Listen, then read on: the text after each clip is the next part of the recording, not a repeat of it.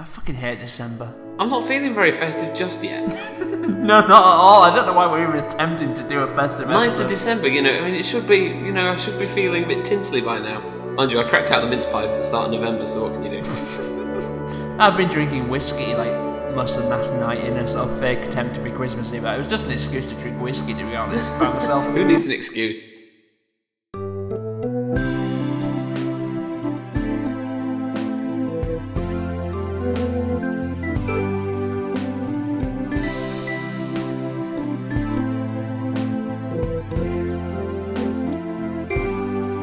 Try to imagine a house that's not a home.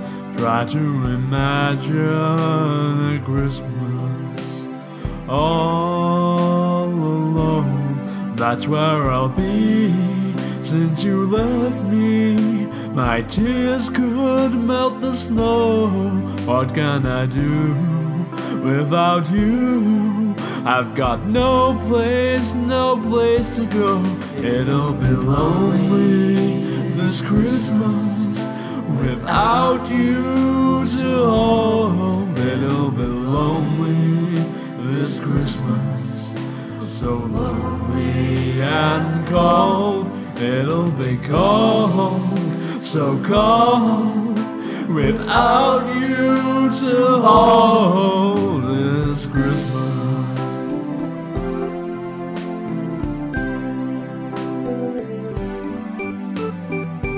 Hello, and welcome to another Damn Conspiracy.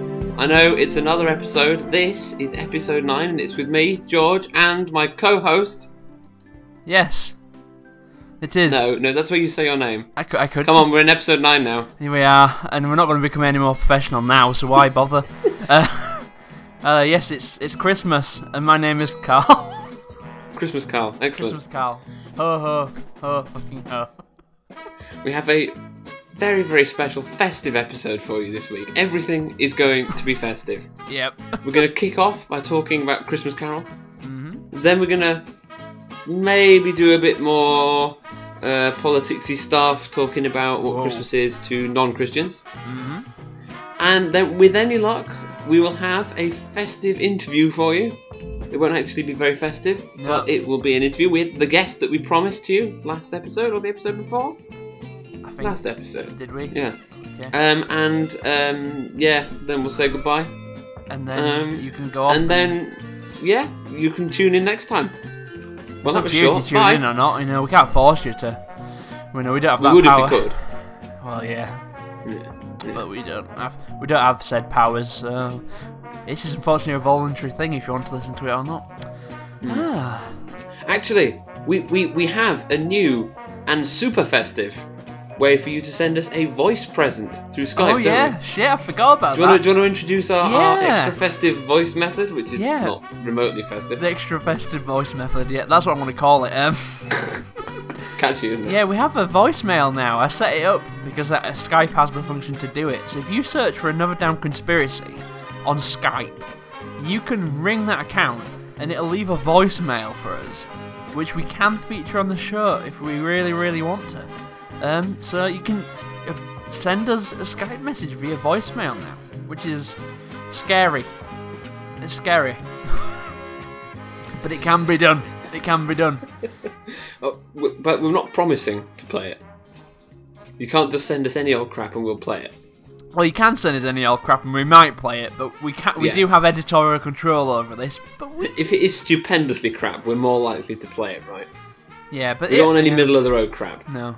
And if Rupert Murdoch, you're listening, you know, send us a call to the voicemail. Million each. Sell, we'll Yeah. sell out. Per- Yeah, absolutely, obviously. So, um, oh yeah, before we go into the main topic, fuck you, Donald Trump. Fuck you. Oh, fuck God. you. Fuck you. Fuck you. And now for Christmas. Look, I mean, it was important to get it in there. It had to be said. Yeah, exactly. Yeah.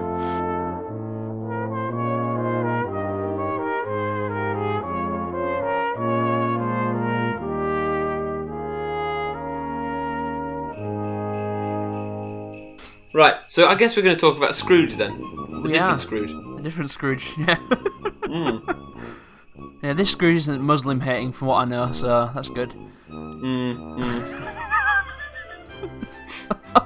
We can't not make this thing political. I thought we'd have a nice episode that was very sort of light on the politics, and no, no, no, we can't do that at all. We're just It's not possible. Yeah. So anyway, the Christmas Carol is a kind of a it's a big part of the festive season. The story of the Christmas Carol, whether it's the original book or radio play or the Muppet version. And there's been very very many versions of it on TV and cinema. And we're going to talk about a couple of versions of it now. Um, Hmm. So would you like to start off with the original? Yeah, I um I, I've spent the past year reading uh, the original. Um, I'm quite a slow reader. Um, I actually started before last Christmas in order to have finished it by the end of Christmas 2014. Fucking Anyway, hell. I finished it by about June. Um, Ready for 15. yeah, exactly. Yeah. So, um, yeah. However, uh, it's, it's very enjoyable. Um, it's only short, uh, which makes the fact that it took me six months even more embarrassing. But um, I, I really enjoyed it. Actually, um, it was a really good experience to, to read it and, and um, to see what the original is like because, of course, I'd seen plenty of film adaptations of it. But the actual original, you know, I, I don't think as many people have actually read that as have seen a version of the Christmas Carol. Um, and it was um, it was really interesting. There, there, there's actually quite quite a difference in style, but absolutely no difference in content. Um, you know, uh, in in obviously the book itself is written with a narrator, which is not something that most of the adaptations have, and, and the narrator gives a level of detail. I mean, the narrator is like Charles Dickens' voice, basically, as the author, and it gives um, a level of uh, detail to Dickensian London that you just don't get in the films. Obviously, in the films, you know, you have the visual aspect, which is a massive artistic bonus, but um, with the books, Dickens makes all sorts of references to uh, London as it was when he was writing it. He was a very political writer, and Yeah, very um, much he, so, yeah. he he points to a lot of a lot of injustices and wrongs that he sees in the world, and this book is one of his uh, uh, political. No, this book is one of the ways that he um, vented his frustration at a lot of the lack of charity, lack of caring that he saw all around him in Victorian London. Um, and I, I just I thought that was probably the most interesting part about reading it because of course once you know the story, it's it's classic, it's timeless, and it Yeah, sticks with you. yeah. But this was something new, and I really enjoyed the experience of reading it. I, I do recommend it. Um, it's not a difficult book to read. The language is not desperately complicated. You know, it's it's it's never going to be as light as um, you know something like the Sun, which writes in ugs and grunts. but even so, you know, it's not bad. That's a scathing review of Dickens, isn't it? Not bad. Not bad. it's better than the sun. Better than the Sun. My bad. That should be on the cover of yeah. Charles Dickens, A Christmas Carol, better than the sun, another damn conspiracy. Um, But well, well this this ties nicely because I know you want to talk about the Muppets version, um, and and I also want to talk about the Muppets version. But I just want to it, it, actually what I found about the Muppets version was that there is a narrator. yeah. It's not Dickens. No. It's Gonzo. Yep. Um, but um, what I like about the Muppets one is that it's family friendly, it's Hmm. kiddie friendly, and it's a great way for them to actually take in, absorb some real, you know, proper, you know, literature with a capital L. Um, even though it's the Muppets, even though it's it's fun, it's light, it's fluffy. Okay, it's got serious moments, but it's a great way for I think for kids to actually understand a bit of literature. Hmm. And um, I don't know, maybe maybe that would be a good way to to get a younger person interested in you know reading you know great works of, of, of fiction. Yeah. I don't know. What do you think? I've I've I've read the Christmas Carol many years ago now. It's it was a bloody long time ago, so my memory of it is it kind of blurs in with all the other versions because there's so many. It's it's a classic tale that's retold, retold, and retold for a very very It's, it's almost as classic as the Nativity, isn't it? Yeah, I mean it's it's definitely more enjoyable. um, God, I shouldn't have got that. I'm not jabbing at religion just yet. Um, no, that'll come later. um, but I think the the reason why the tale is so uh, universal and has been retold and retold in many different versions is because the core messages of that tale, although Dickens wrote very much for Victorian England and wrote about the politics that were happening at the time, it's not that far away from today's society. And even more so, I think people could learn something from this tale. I mean, there is actually lessons to be learned there, and you know, a bit more compassion in the world would do a whole fucking lot of good right now. It really, really would. Um, I think I think on that on that front, there's like this is just another way that the story is something for everyone because you know he he talks about um you know the suffering of the poor and the lack of compassion, mm. um and you know you can argue that Scrooge is you know a wealthy person not doing his bit. But I think there also there's that, that you know that's a very liberal politi- political message. But I think there's also a conservative political message in this book in that you know it calls for um, charity, something being done, not structurally, which which in, in my opinion is a, is a better way of tackling you know poverty and things, but but actually rich people taking pity on poor people. Hmm. Now you can see, I mean that that doesn't go that doesn't sit desperately comfortably with my own political opinion, but charity obviously has a place to play, uh, has a role to play, but um, you know, a conservative, even even someone who's a conservative would say actually charity is very important. And in hmm. this book, here is a demonstration of why. So I think I think one of the interesting things about the book is that it appeals even more broadly than than just as uh, sort of the more straightforward interpretation. Yeah. The version I grew up with of the story is the Muppets version, not so much the original uh, literature. And it actually does a very, very good job of telling that story. Um, Michael Caine plays Michael Scrooge, Caine. and it, it, I think it's one of his best film roles. No, he actually. doesn't play Scrooge. He plays Michael Caine. oh, no no. complaints. I like Michael Caine, but he plays Michael Caine. he plays Michael Caine playing Scrooge, and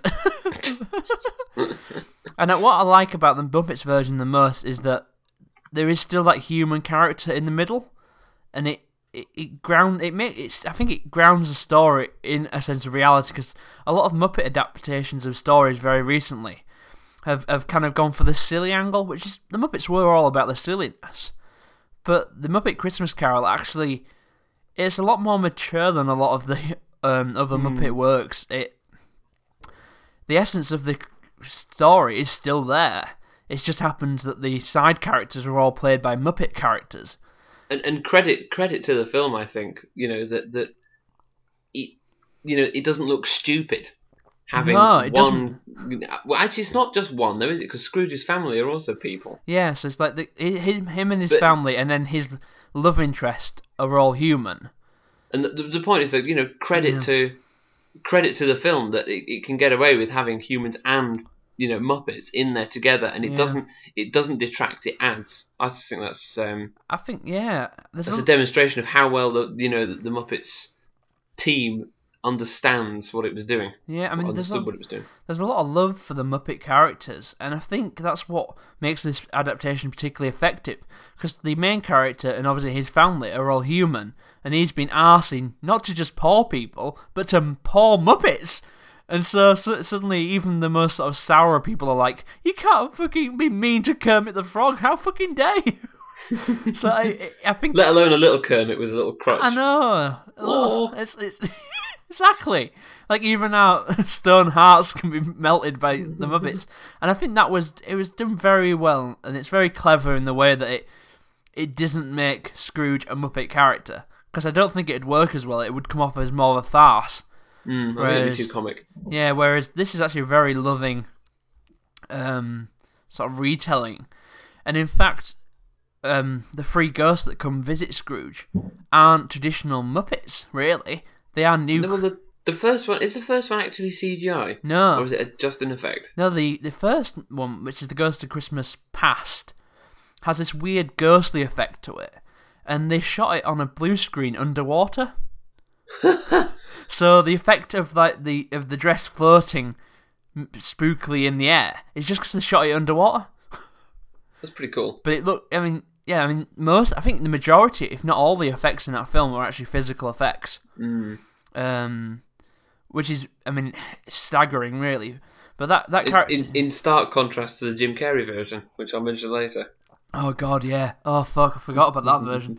But the um, the the quality of that effect's amazing. And then the Ghost of Christmas Present is a giant Muppet, but it's a full-bodied kind kind of character, very much sort of a cuddly sort of Santa Claus type deal. I'm guessing that's one of the ones that, that requires two or more puppeteers to actually operate it. Yeah, and I think they use things like perspective effects as well to sort of do some quite cool things. And then you got um, the Ghost of Christmas uh, Future. And that's, I mean, that's that's not even like a, that's not even a puppet, is it? I mean, no, it's I just mean, this what is that? costume of this black mask and these black robes that are dirty rags essentially. And it's scary. I remember being fucking Mm, terrified when I was younger by that character. And it's it's very interesting how it the Muppet Christmas Carol is one of the best Muppet films because it, it kind of transcends a little bit the silliness. Hmm. the original three uh, Jim Henson made Muppet films are very silly and they've got quite a good sense of humour and a quite sharp wit about them, which I think Muppets has lost a little bit in recent years. Um, Muppets Take Manhattan's full, and um, the Great Muppet Caper, for example, they come to England. There's all these really obscure British references littered throughout, and it's it's very very funny.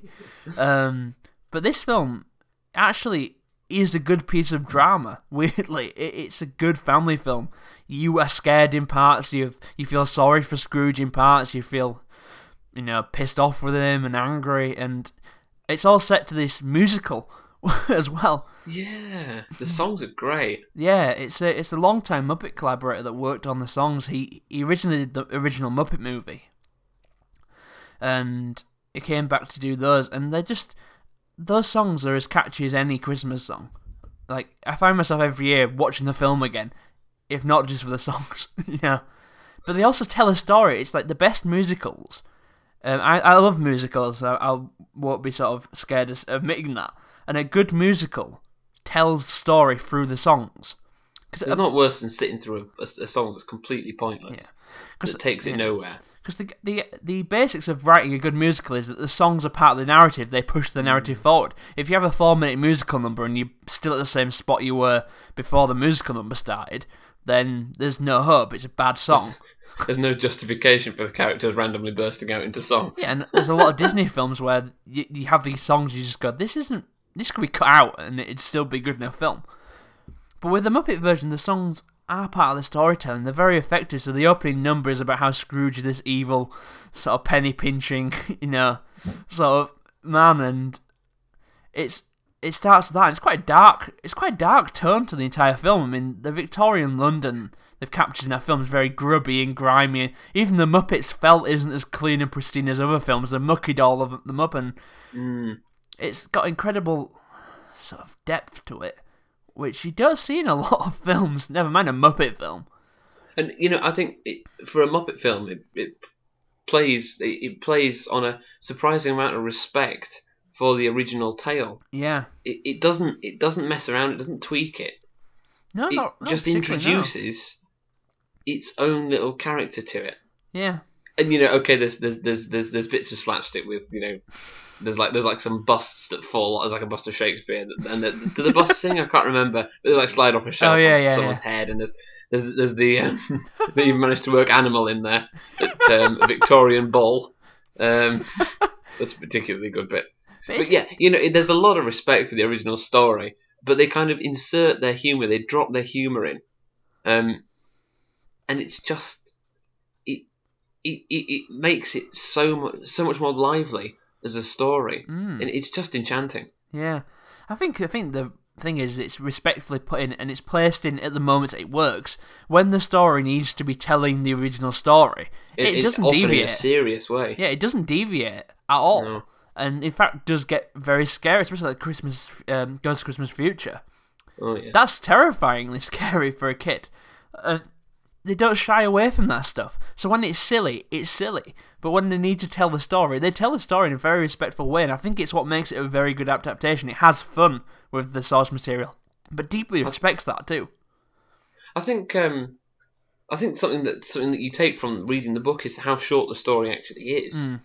You know, when when you see these versions on, on, on TV or on, in the cinema, you know they are not cut down. There's nothing removed from them. No. That's the whole story. it's the whole package, which is obviously you know, it's quite rare for a you know for a book at least. Yeah. Um, and I think the, the way the Muppets did it is great because you're never bored. No, no. Whereas these other two, there's two other versions. There's there's one starring uh, Patrick Stewart uh, from 1999, Hmm. which is a real, real heavy version of it. Um, you know, it's it's serious acting yeah. on the part of a, a proper Shakespearean actor, and you know, okay, I appreciate the seriousness of it, but it is. I- I'm going to be honest. There are there are moments in that film where I'm bored. Um, you know, it does the serious, dramatic bits really well, but Yeah. honestly, eh, you know, tedious, very tedious.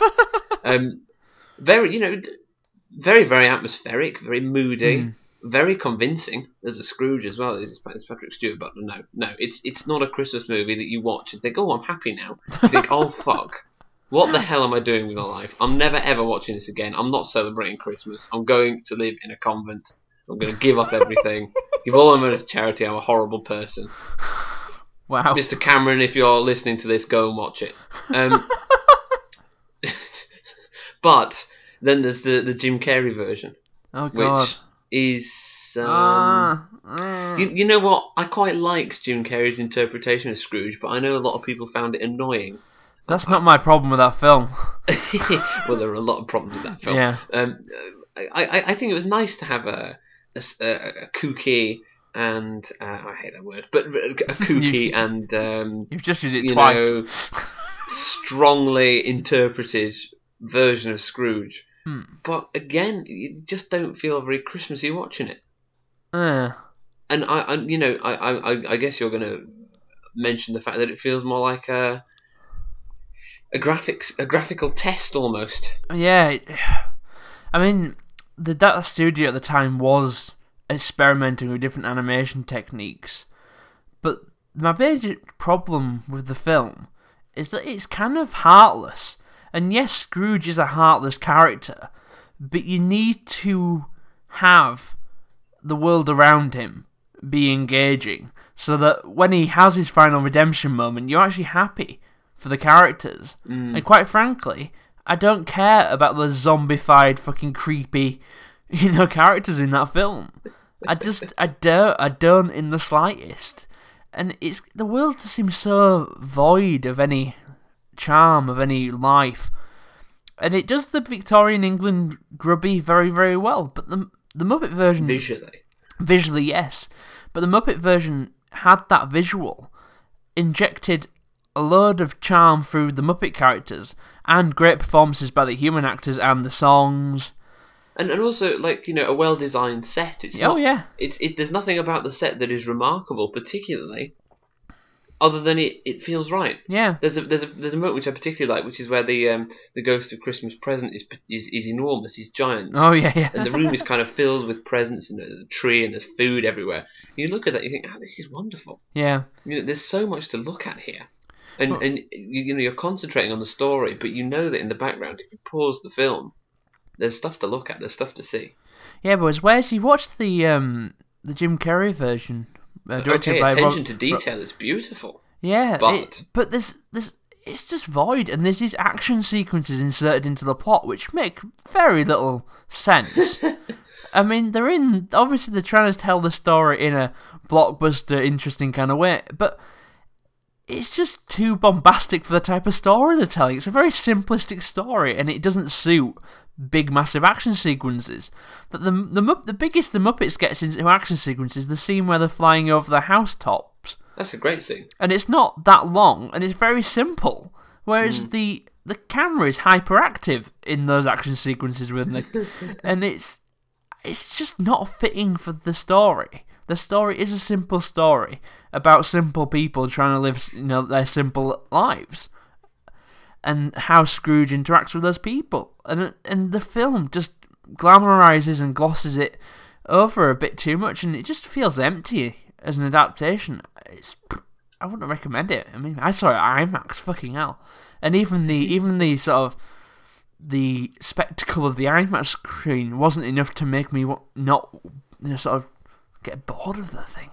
I mean, I was visually impressed, but there's only so much that'll do before before you Yeah. you, you feel that the plot is missing something. We've hated on Zemeckis quite a lot there. Yeah. Are there any other adaptations of Christmas Carol that you've seen? Yeah, there's a fantastic one by uh, the Blackadder, the Blackadder Christmas Oh, Carol. of course, the Blackadder one. Oh yeah, that's a that's a that's a beautiful. Um, That's a- really a- good. I, I'd call it a delicious twist on the story. Really, Yeah, because Blackadder traditionally is Scrooge, essentially. worse than Scrooge. Yeah, is is it's, it's a fucking bastard. That's what he is. bastard. And you couldn't have told the traditional Christmas Carol story with Blackadder. You couldn't have done it because that character isn't an arsehole.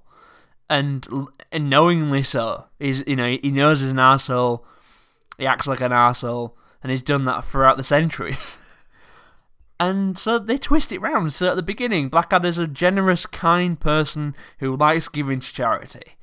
And when the ghosts come to try and change his mind, he's actually turned into this, you know, bastard of a character. And it's a very I mean, I mean, clever he, he, telling see, of it. he sees what's going to happen to him if he carries on being nice.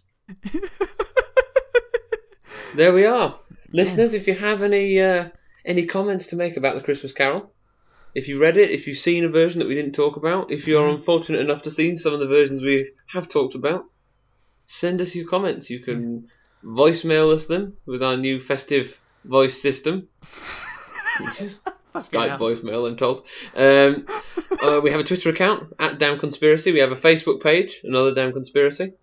Um, you can probably leave us a comment on Shout Engine or iTunes. Is that right? You can definitely leave us a comment on Shout Engine or iTunes, and we would like it if you would do. And preferably a review on iTunes, but you know, only if it's positive. And we have an email account which is Damnconspiracy at carlbrain.co.uk. excellent. Excellent indeed. Right. Okay, plug over.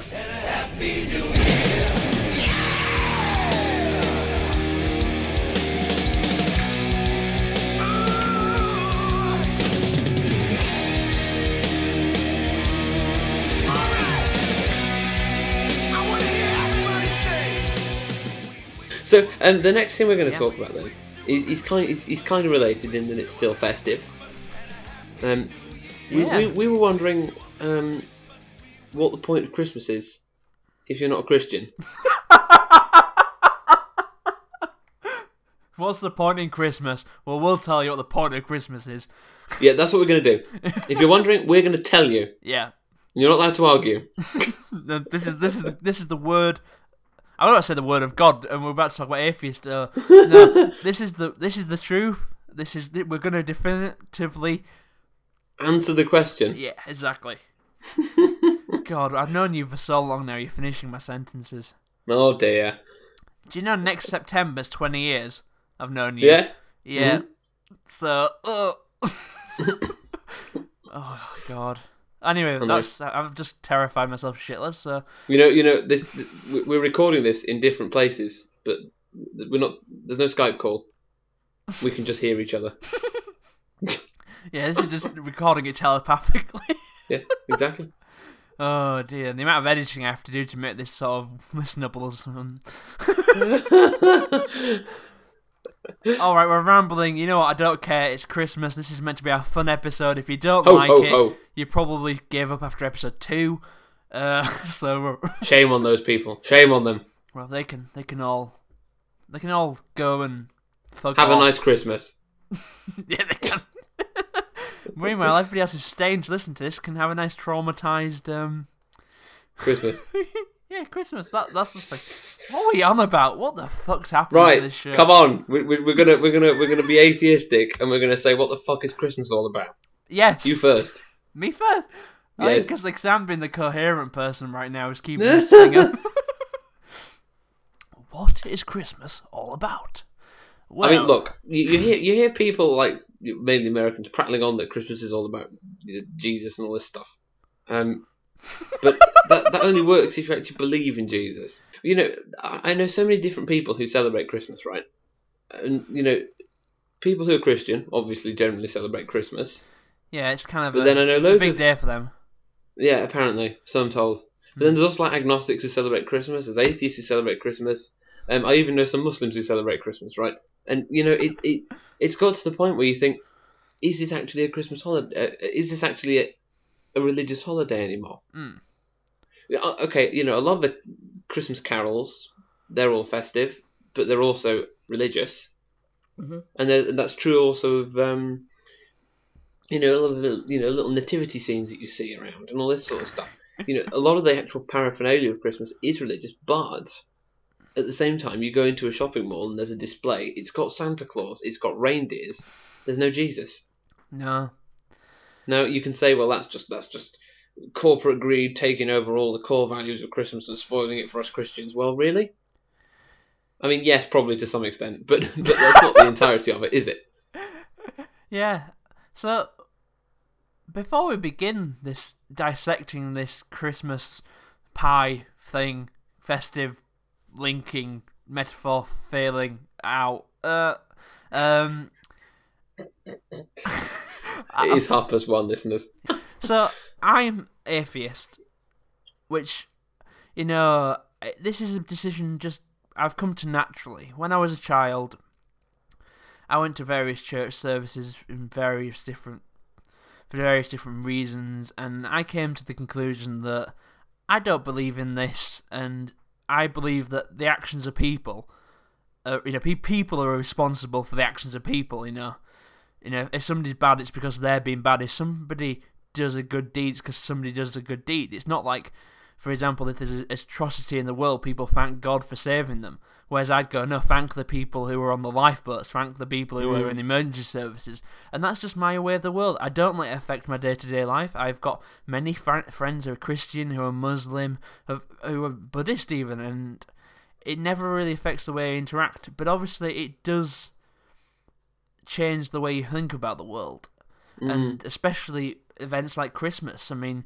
I remember in primary school we, we we went to the church a couple of times around Christmas, um, to celebrate Christmas and all the sort of religious Christian teachings around Christmas. Which obviously it's the birth of Jesus. Jesus is a, a major figurehead within the Christian church. So we're not going to disrespect that at all. You know, this No, isn't no, this isn't what this discussion's for about. It's just that obviously it's celebrating the birth of Jesus. That is the entire meaning behind Christmas. So somebody like me who is completely atheist and does not believe in any of the religious things. I'm not agnostic. I'm properly atheist. Mm. And what does it, what does Christmas mean to me? And that's that's the perspective I'm coming from with this. And it's it's gonna be interesting to sort of dissect that. Mm. Uh, you, you know, you make a good point. Um, and you say, well, you know, that the, the whole meaning of Christmas is to celebrate the birth of Christ. But um, for me, you know, I'm I'm also I'm, I'm maybe not as atheist as you, but I'm pretty atheist. do, you, Um, do you want to say agnostic just to be safe, or mm, I don't. I feel I feel more atheist than agnostic. all right, Mm, yeah. fair enough. I won't I criticize. I think I, I think I'm, I think I'm atheist as far as um, the fact that the existence of God cannot be proven, Yeah. or or has not been proven, but it also can't be disproven. hmm It's like it's a possibility, but it's a it's it's like it's like an almost impossible possibility. That's how I feel. but anyway, Well, um, um, yeah, you know, I I think that um, I've forgotten what I was going to say now because I went on a ramble about the universe. For fuck's sake! this, people, is why you do not do a physics degree. Um, Our podcast. or hey, look, come on now. This is my contribution. Pointless rambling. Um, it is tonight anyway. Yeah, so I mean, I think one of the interesting things is that um, the actual festival of Christmas, you know, it's meant to be on the twenty fifth, Mm. um, is kind of a f- sort of fabrication. You know, we, we celebrate it on that day and say this is when Christ was born, but there's there's no evidence that suggests that that actually is what happened. Yeah. I mean, did did Jesus exist or not? I don't know. I, I think maybe he did actually exist. Um, did he do all those things? I, I doubt that. But but maybe he did actually exist. Was he born on that day? Well, hmm, it seems incredibly unlikely because, of course, the twenty fifth is suspiciously close to a pagan festival. Yeah. which far far outdates Christmas. And then there are other countries who and other religions who celebrate Christmas on a different day anyway. Yeah. Like the Russian Orthodox Church celebrates it on the seventh of January, but also there's thi- things like the um, the, the Polish Catholic Church celebrates it on the twenty fourth. yeah. It's like, well, here, here for me is just another place in which religion is inconsistent and, and doesn't doesn't convince me that it, what it is telling me is true. And you think, you know, you can believe in those, you know, there's good values without being an actual Christian. And I think that celebrating Christmas for Christians is not just about the actual birth of Christ, but it's about it's about celebrating what they would see as Christian values Hmm. of you know goodness and kindness and, and, and family and all that sort of stuff. But you know, for an atheist, you kind of look at that and you think, I don't have to believe in the religious stuff to celebrate those values. Hmm. No. And so, for me, that's kind of what Christmas is about, but without necessarily being religious. So when I was growing up, Christmas was always about family, spending time with family. Like I didn't always spend a lot of time with my family, even though I lived in the same house. We wouldn't always do things together in the rest of the year. You know, no, we'd get on each other's nerves the rest of the year. But Christmas was a time where you'd let down your guard and everybody would seem to get along. Um, so I mean, Christmas Eve we'd always go to my nan's house and she'd cook us some food. Christmas Day we'd spend with the family. We'd have my dad would cook. The only time of the year he'd cook would be Christmas Day, and he did a bloody good Christmas dinner.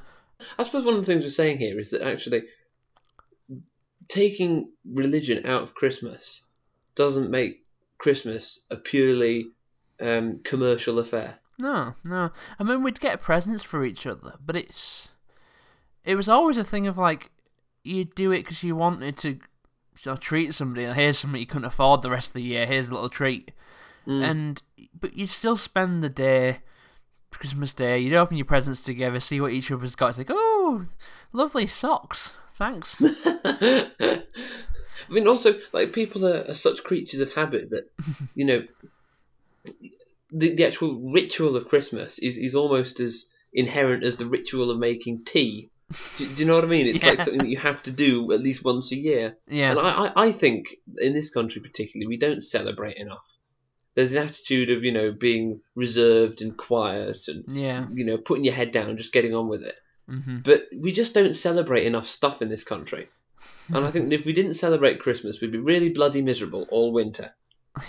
It's a chance to just enjoy yourself, and that is Yeah. also a- an important part of Christmas. And it's Yeah. not a it's not a Christian bit, but it it's important.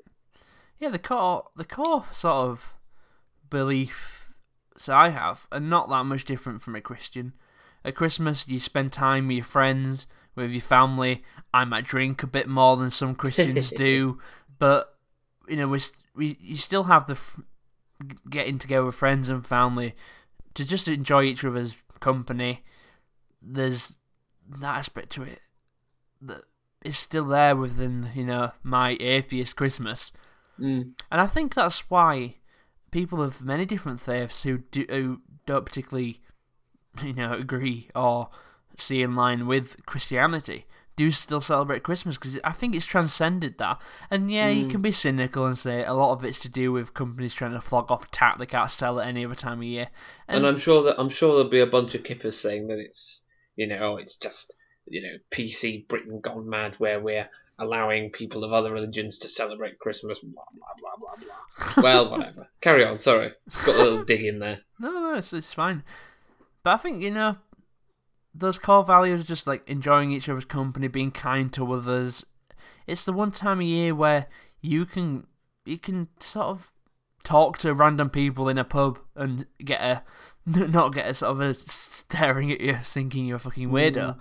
You know, it's everybody seems to just open up and you have a time where you know people are you know just try and be happy for once and it's very in a, in a country where everybody's fucking miserable all the time it is nice to see and for me it isn't just a commercial thing and yeah commercialism is a hard thing you have to stop the there's a boundary there to sort of do you step over it or not i mean i don't agree with five year olds getting fucking ipads for christmas that is ridiculous that's ridiculous. it's absolutely ridiculous.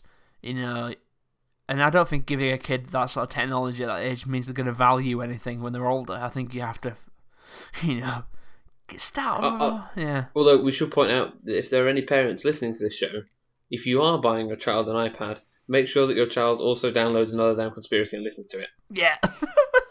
It's a very child-friendly podcast.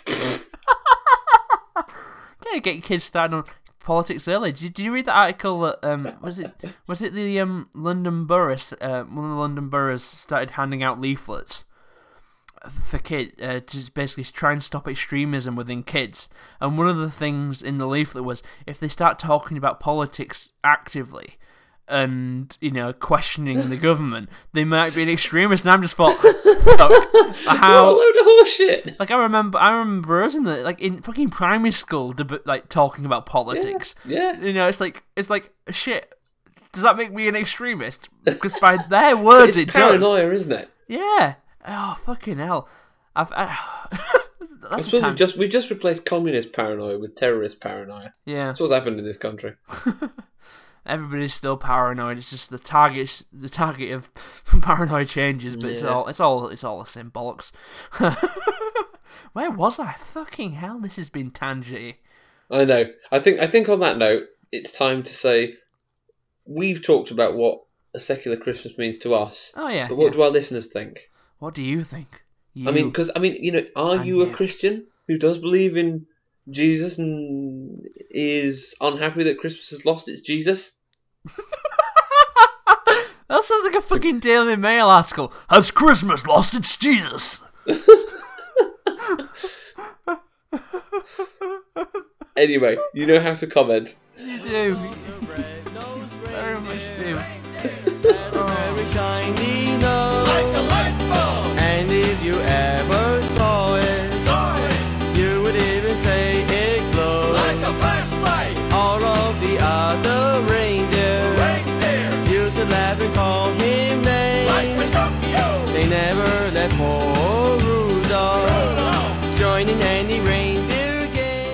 Well, I suppose with that, um, we, we, we better move on. We have a special, extra festive, non-festive interview Possibly Um, festive.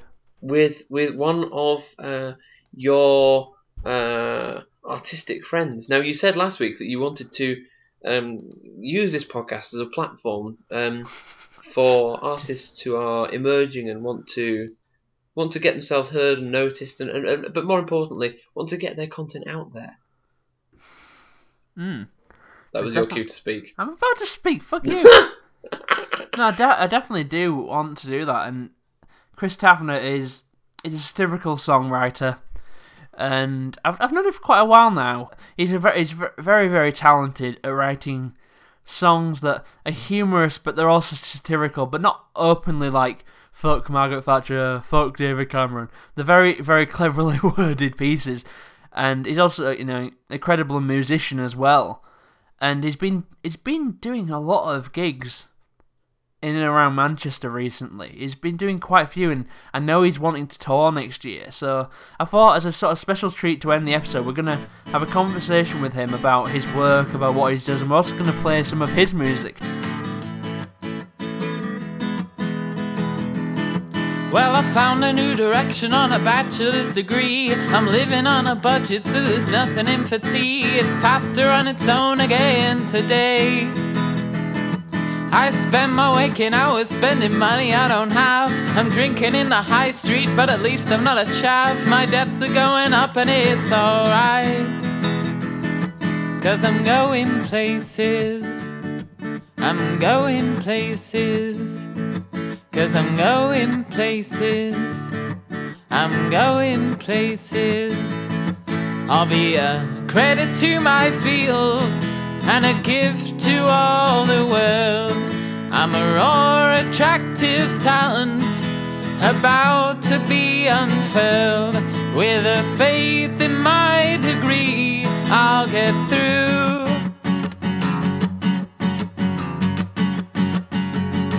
They'll tell me everything I need to do.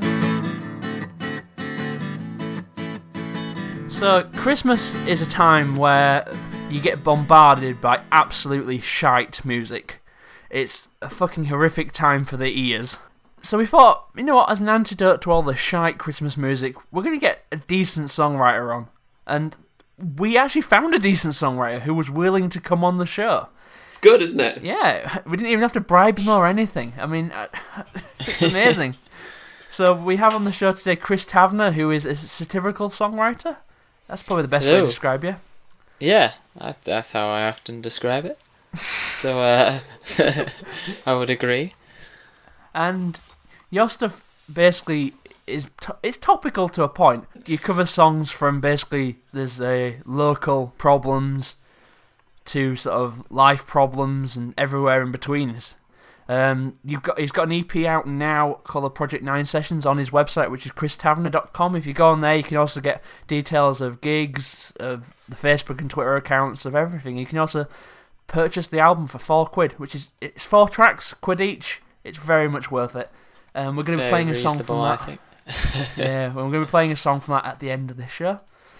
So we should start Wait, so do you only have to pay quid if pay three quid if you listen to the show? to this show. Yeah, Yeah, because if you listen to this show, you've heard one of them.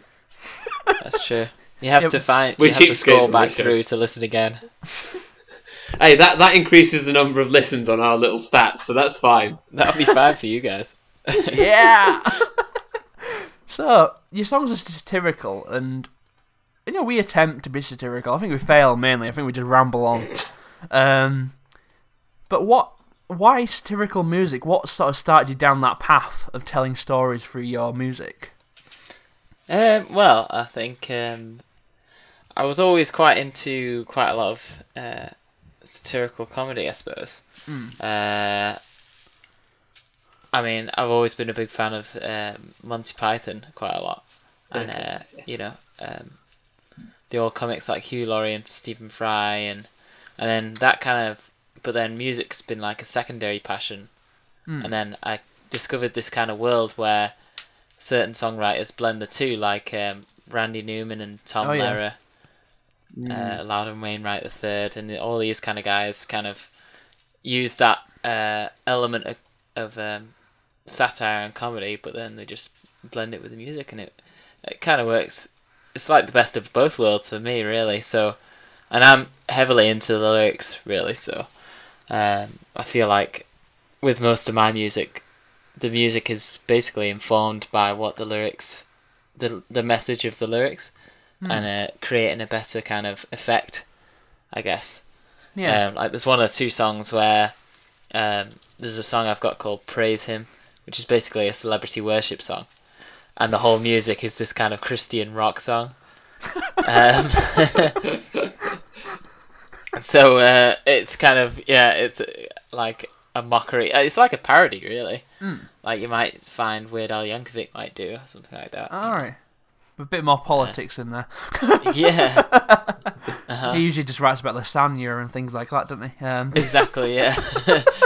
aluminum, uh, aluminum foil, as he calls it. Have you heard that one? yeah, yeah. Foil. I used, I used to be a huge Weird Al fan. Yeah, I I mean- I, am. I still am. I mean, Yeah. uh, I I used to listen to all his older stuff, and I've recently got his new album, Mandatory Fun. Oh, yeah, that's good. Yeah, it's got got a lot of good tracks on it. Yeah. This has turned into a Weird Al appreciation podcast. Uh, I'm okay with that. yeah. how do you decide the topics? Because, I mean, this is just coming from our show perspective. There's certain subjects that we try and not talk about because it's just not that funny. And sometimes we have to talk Yeah. about things. Things like if you're doing a current events podcast and don't talk about Syria, then you're kind of doing yourself a disservice. But it's very difficult to talk about certain subjects with comedy. So, how do you sort of approach that? Um, well, I think differently to you guys. You guys obviously topical to to um, on a on a kind of weekly news kind of basis, a bit like Private Eye or The Week or whatever like that. Or Oh, Mock we're, we're, we're better than or- those. Obviously, I mean, I wouldn't try Obviously. to compare those guys to you. I mean, you're obviously in a different league.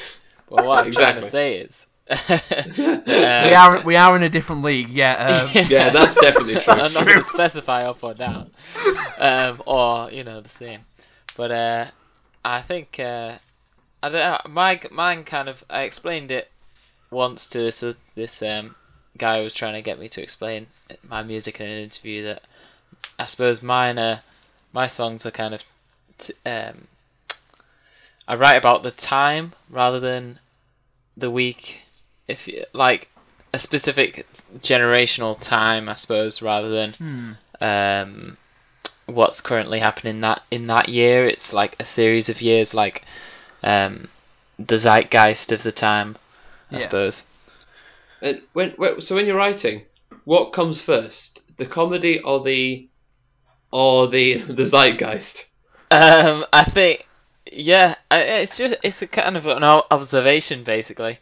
I think, Hmm. oh, I I could really either it comes across as like, oh, there must be something great to write about this particular concept, or I'll be thinking about something like I don't know, social media or um, first world problems or whatever, and think, right, I know exactly how I'm gonna.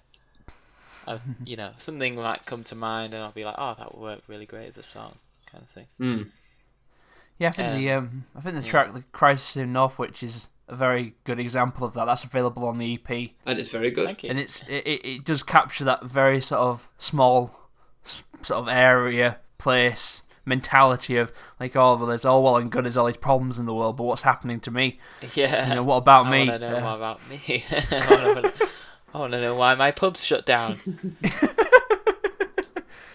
It's a, that is an interesting issue. It's um, because what's absurd to one person is actually very very serious, and you might write it in jest, but there's actually some people are very concerned with that sort of thing. Yeah, I mean, I don't think there's there's anything. Um, uh, it's not meant to be negative about those people's views. I suppose it's just a kind of. Uh, it's all relative to that person's perspective. If that's the biggest problem in that person's world, then, like, they would be kind of complaining about, oh, what what's going what's going on in this tsunami across the world? Why why are they concerned about that? but it's just the kind of juxtaposition of that against one person's problems against the other that's kind of like puts it all in pers- perspe- perspective, I suppose. Yeah, Randy Newman in his songs writes all his songs from the perspective of a, a character. Really, it's never usually him as a person who's writing the songs about. He has songs that have all these different characters running through them, and I don't, I don't think a lot of people get that with about his music. But if you if you listen to it as much as I have, you know, you can tell that these these are all different perspectives, not necessarily ones he holds. How do you Yeah. sort of differentiate your personal opinion from some of the songs? Because so, like the Crisis in Northwich isn't writing about yourself necess- necessarily. Yeah, yeah, it's well, it's a good question. Well, basically, I I don't view it as um, I don't view any of my current songs as um as autobiographical. Um, I think I kind of like say come up with a concept for a song, and it's all kind of it's very similar to Randy Newman in the way that I'm trying to put it across as this exaggerated character who has this point of view Hmm. or has this um, mentality and uh, thinks in this one particular way, and when it's exaggerated to that degree, you can see the the irony in it, Yeah. in the way, or the flaws and the foibles in in their methods of thinking, and that's kind of where the where the comedy lies, I think. So I yeah, I do kind of write in that character sense, um, Hmm. but maybe not in the same degree. Like I suppose he kind of thinks of it as, oh, what is this guy's motivations and Yeah. it's very obvious that it's a character, whereas this could be multiple people's points of views, I suppose, in my songs.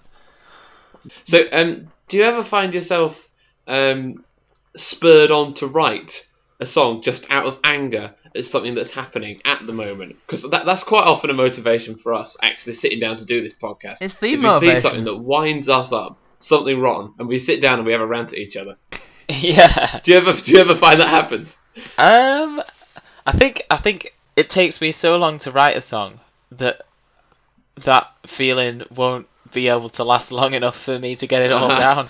um, but uh, I definitely feel like I'll be on certain concepts and I'll, I'll be like convinced, right, I've got to write a song about that because um, something has to be said about the way in some that that particular group of people act or the way people think about things on this particular subject. Like, there's no getting around it.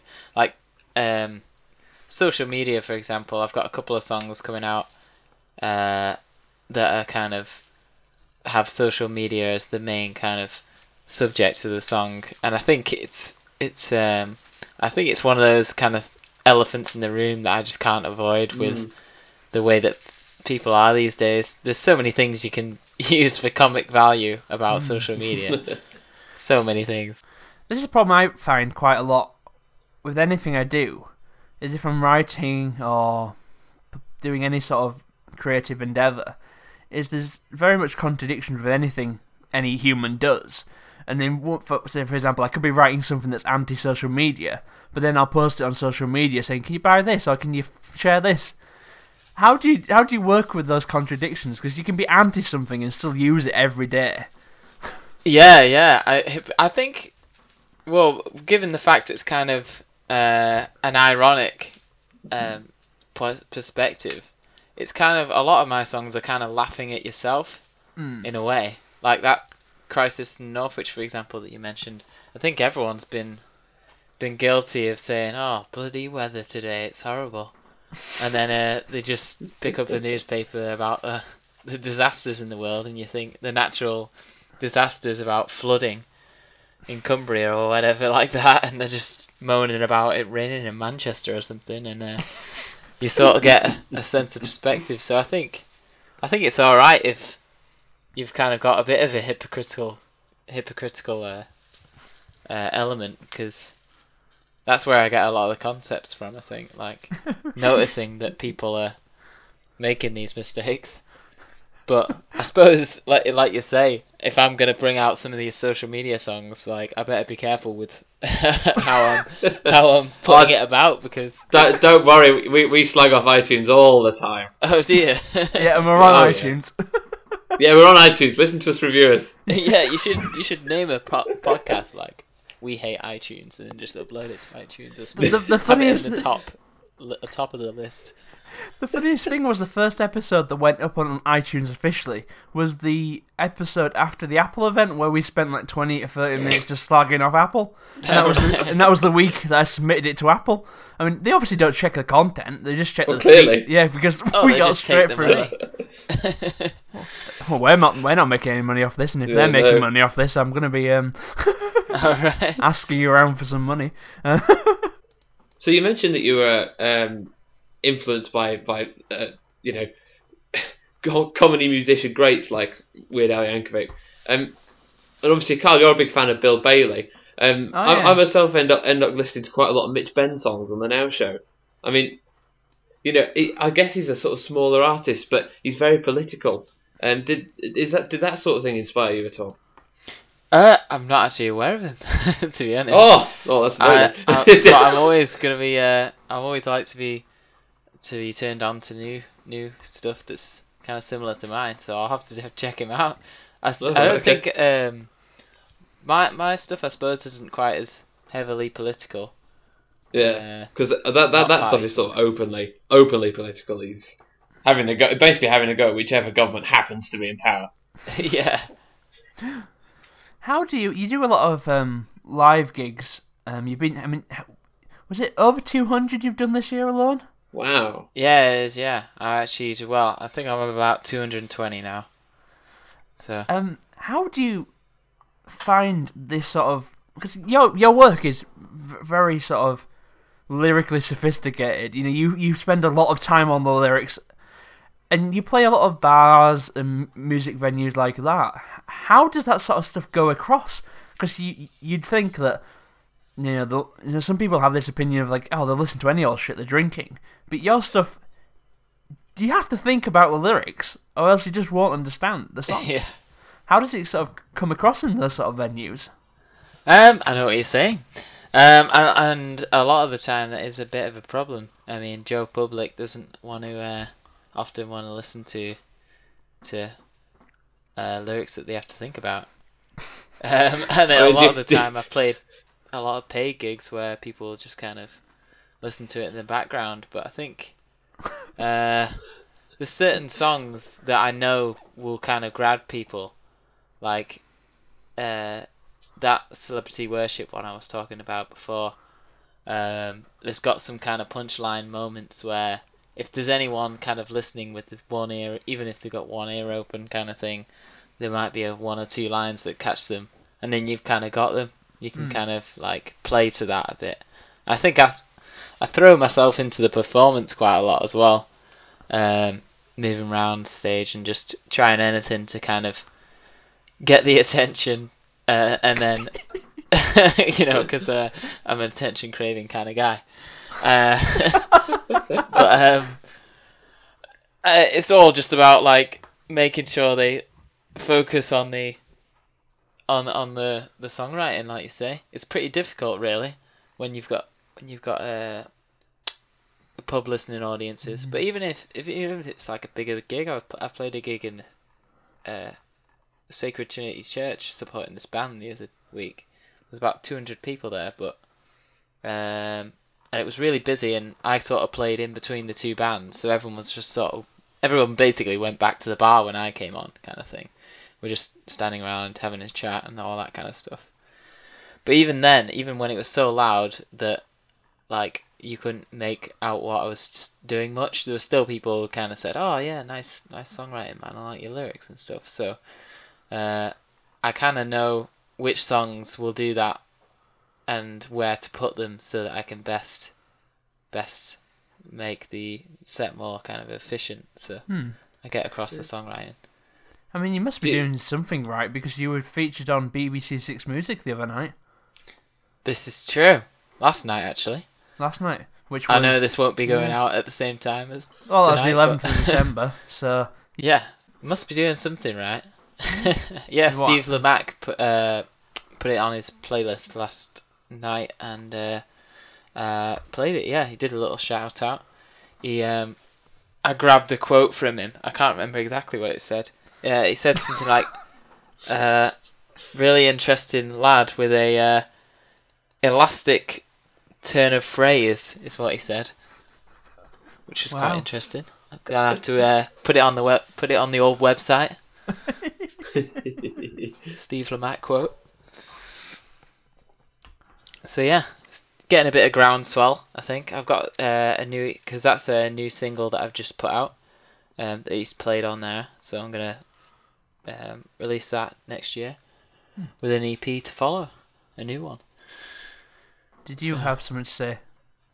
I was just going to ask, um, do you find that people are actually surprised when they tune into your lyrics and they realise that it, this this is not this is not just some randomer on the stage doing a cover of something or other.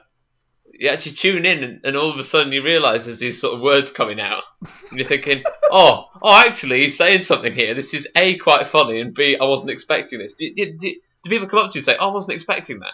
Oh yeah, 'Cause it- absolutely, yeah. Um, It's the, not uh, something you see every day. Uh, uh, someone, almost a comedian, pretending to be a musician type thing. yeah, that's an interesting way of putting it, actually. Um, yeah, I think so. People, people say people always say they're kind of caught off guard, and a lot of people. It's Mm. very mixed reactions. Some people just don't understand it. They're sort of like, "What? Like, I, I don't get it." Kind of thing. they they know that there's something about it that they kind of latched onto.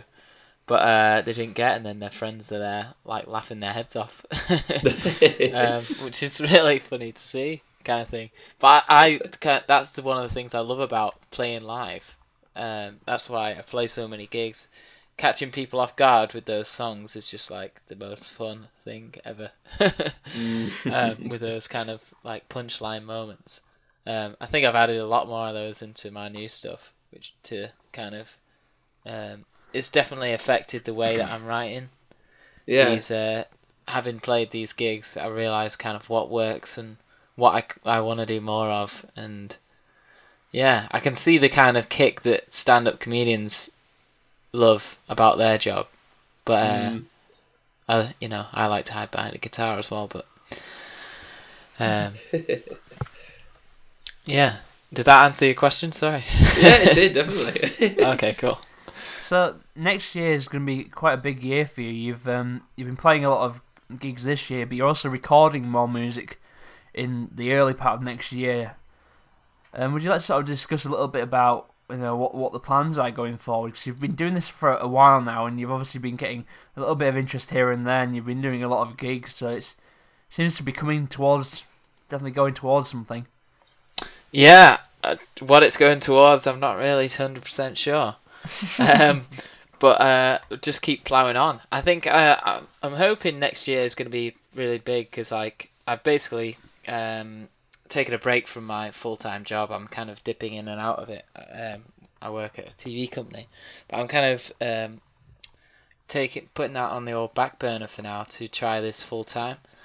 I'm uh, gonna put out two, maybe maybe even three EPs if I can next year. Wow. Uh, plus a bunch of uh, uh, a bunch of other recordings, like just as kind of B sides. Just write as much as I can, and then uh, even more live gigs. I'm gonna do a bit of a national tour, so I think it's just uh, exposure as much as possible. I'm gonna be cracking on with the radio stations again and the uh, podcasts, and you know, I'll always uh, even more podcasts would be good. Um, If not, we're always here. Uh, yeah, yeah, we'll be here. so next year you're gonna be touring a lot, and you're gonna be recording new music. So it's gonna be a very eventful year. If people want to find you, they can find you at christavenermusic.com. You're on Facebook and Twitter as well. Just Yeah, search for the that's name right. there. I'll just spell that as well. It's T A V E N E R because a a lot of people put an extra R in, including Steve Lamacq. So it's great you got great you got me on the radio, but my name's wrong. Can you just Yeah, exactly. It. I'm, it's not. I'm not unused to it. So Get yourself some more airtime. Phone in and complain. yeah, but you have to write a song about complaining so you can sing it down the. That'll work, won't it? yeah. Um, that's. In fact, I'll post that. That's the next song I'm gonna send to Steve. Just the, a song complaining about how people get your name wrong on radio. Yeah, can we get a cut of that? Because we're just giving you an idea, aren't we? Yeah, you have. Do you have anything else to add? Um, well, just uh, yeah, check out those websites. And we're going to be uh, putting more live dates up again, and then uh, there's going to be a music video for that song I talked about as well. So that'll be Ooh, professional. Absolute. Uh, pff, I don't know if you could call it semi-professional at best. is what I would call it. But I'm working with a really good filmmaker who's uh, like a Manchester-based filmmaker, and he's yeah, uh, he's a good guy. He's a good cinematographer actually. Wait, do you have anything else to add? Or what me? yeah, you Um. co-host. Well, I can't find my bit of paper, so no. Fuck's sake. the organisation is real. Well, f- thanks very much for being on the show today. Thank And you making very it- much. Yeah, Yeah. you're welcome. Thank you very much for having And me on. every, yeah, making everybody's Christmases a little bit more bearable through decent music. and we're gonna repairing people's eardrums. yeah, exactly. And we're gonna end the show with one of your tracks. okay, cool. Which one are we using? We need decide- Organisation. We need to decide this, don't we? we can decide it in the edit. Look, because how do we introduce it then? We just record that separately, unless you want me to introduce it. Yeah. yeah, you pick one. Okay. this is me, Chris Tavener, introducing my own song. Uh, the Crisis at Northwich.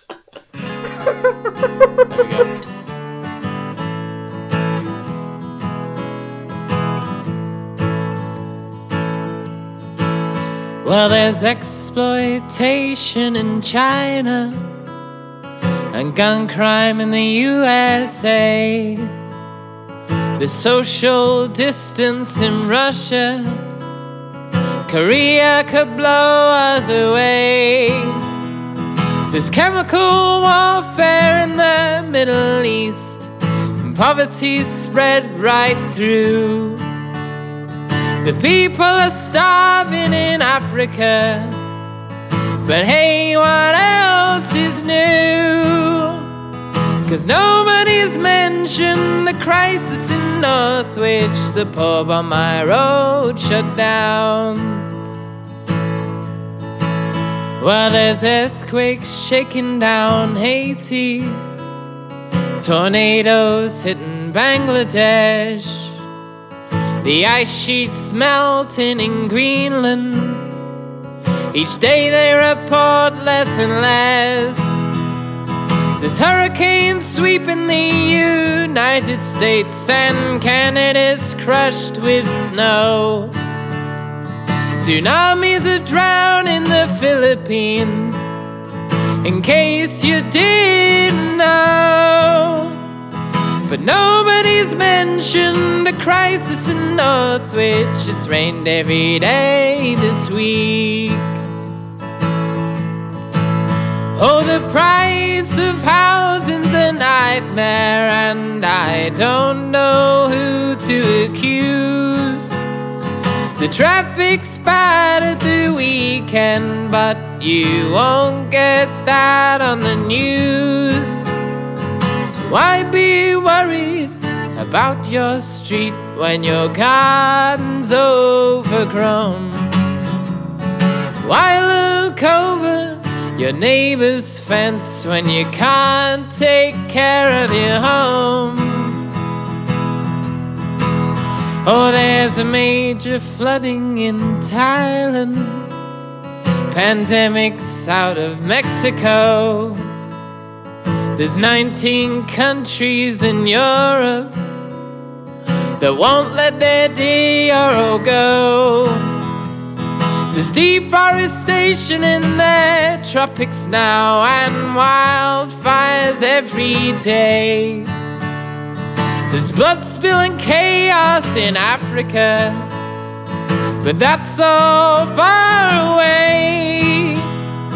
Cause nobody's mentioned the crisis in Northwich. The buses all finish at six.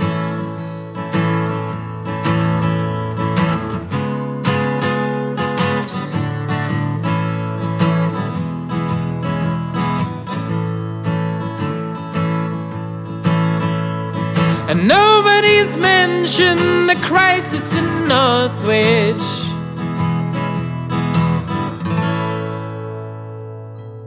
So that was a interview with Chris Tavener, the very very talented Chris Tavener. If you type Chris Tavener music into Google, you can get his website. You can download his EP from there, which has some of the songs which we featured today on. Um, the EPs pay what you want, so you basically put the amount in you want to pay for it. So if you're a tight ass, you don't have to pay anything. But he's a talented fucker, and you're evil if you don't.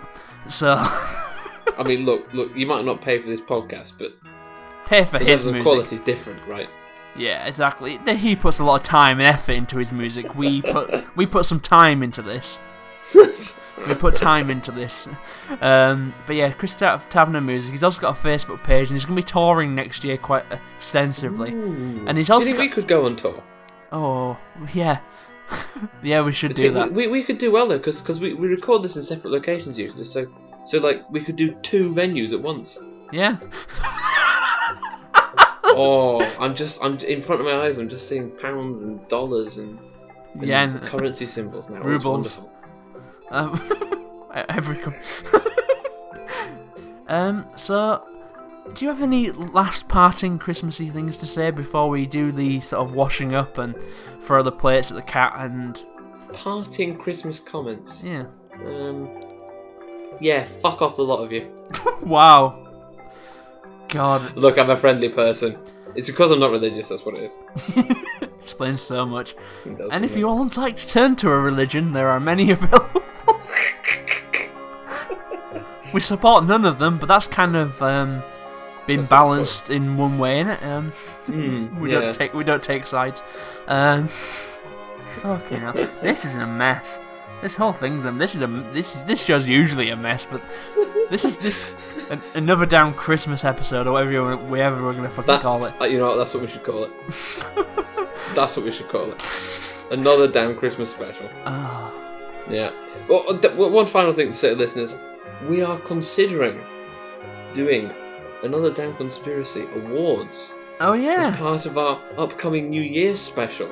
So, if you have any thoughts on what we should be award awarding awards for and who we should be giving them to, for instance, best podcast, another damn conspiracy, um, um, just just a suggestion, um, send us those as well. yeah, definitely. And we've got plenty of open spaces for categories. So if you want to suggest weird and wild things, we'll have a look and the likelihood of it becoming an actual category is very high because we're a bit low on ideas. Uh, see that that'll be the New Year's. Can we drink in the new epi- New Year's episode? Can we just Can we drink? can we drink? No, can I drink? I mean, I've been drinking this episode. I, why do we need to ask Look- permission? I'm gonna just drink Look, anyway. Look, you, you, you can drink, but I just want to point out that we, we won't be recording it on New Year's because I'm working. Oh yeah. And I- New I- Year's morning as well.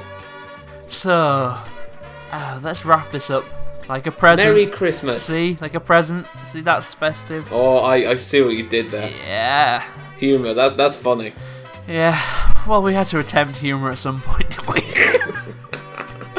so, if you if you would like to send us a festive voicemail message or any old crap, you can now ring us on our voicemail line. You basically log into Skype, search for another damn conspiracy. There's two accounts with our name on them. Either of them will contact us. Um, I'm stupid enough to have two accounts for this thing, and you just can leave a message for this. Ring it. You can leave a message. We will listen through them all, and we will select a few spec, like beautiful specimens to be played on the show next week. We're also asking for nominations for the awards, and you can do that through Facebook, through Twitter. Just search for another damn conspiracy at damn conspiracy on Twitter. We're also at shoutengine.com slash another damn conspiracy. That's our wonderful podcast host. They're hosting this shit on their servers, Mmm, and that's that's that's fucking that's that's dedication. that's That's very I very wonder very. if you've ever listened to it. I don't they retweeted it, but I think that's cool. Yeah, so that's quite cool. Thank you. We're also on iTunes. They've definitely not listened to it. no, because we would not be on iTunes. we would not be on iTunes. Although we, we're looking at the podcast stats and it said like 30 40% of people who listen to this are using an Apple device to listen to it, which is like, Oh, it's like fuck. Although I'm Clearly recording it on an Apple device right now, so this is. Oh, shame. God, we, we are just big contradictions. that is why you should never listen to what we say. It's a load of rubbish. Wow, a glowing review. Never listen to what we say. Dickens. That's a poster quote. Never listen to what we say. It's a load of rubbish. Another damn conspiracy. That can be on the tour poster. Yes. Yes! Yes! Good. Oh, this is this is turning out to be a 2016 and a half. Woo. And we also have an email which is damnconspiracy at calbrain.co.uk. And you can email stuff in there, and it won't go into the spam folder. Honest, I d- no, it won't. Oh, our spam folder's fucking getting full of shit. I keep keeping them for a rainy day, but we haven't had a rainy day recently. We've been so much news, it's unbelievable. I know, I know. Um, oh, yeah. but we'll leave news for another day because Christmas is Christmas. Christmas, and Christmas is miserable. Festiveness and presents and happiness, and I don't really know where this is going. I think we need to find a way to end this. How do we end it? Thanks, we... Josh Woodward, for your music. Oh yeah, thanks to Josh Woodward for the music. He's This week and last week. yes, he usually does the theme when I'm not fucking it up, and um, also Chris Tavener's music is in there. There's also Muppet music in there, and there's also some select prime cuts from myself. Uh, thanks everybody Wonderful. for listening, and we will be back before the new year is out. We will be back. Anyway, Merry Christmas, folks. Thank you for listening. Merry Christmas. Now fuck off.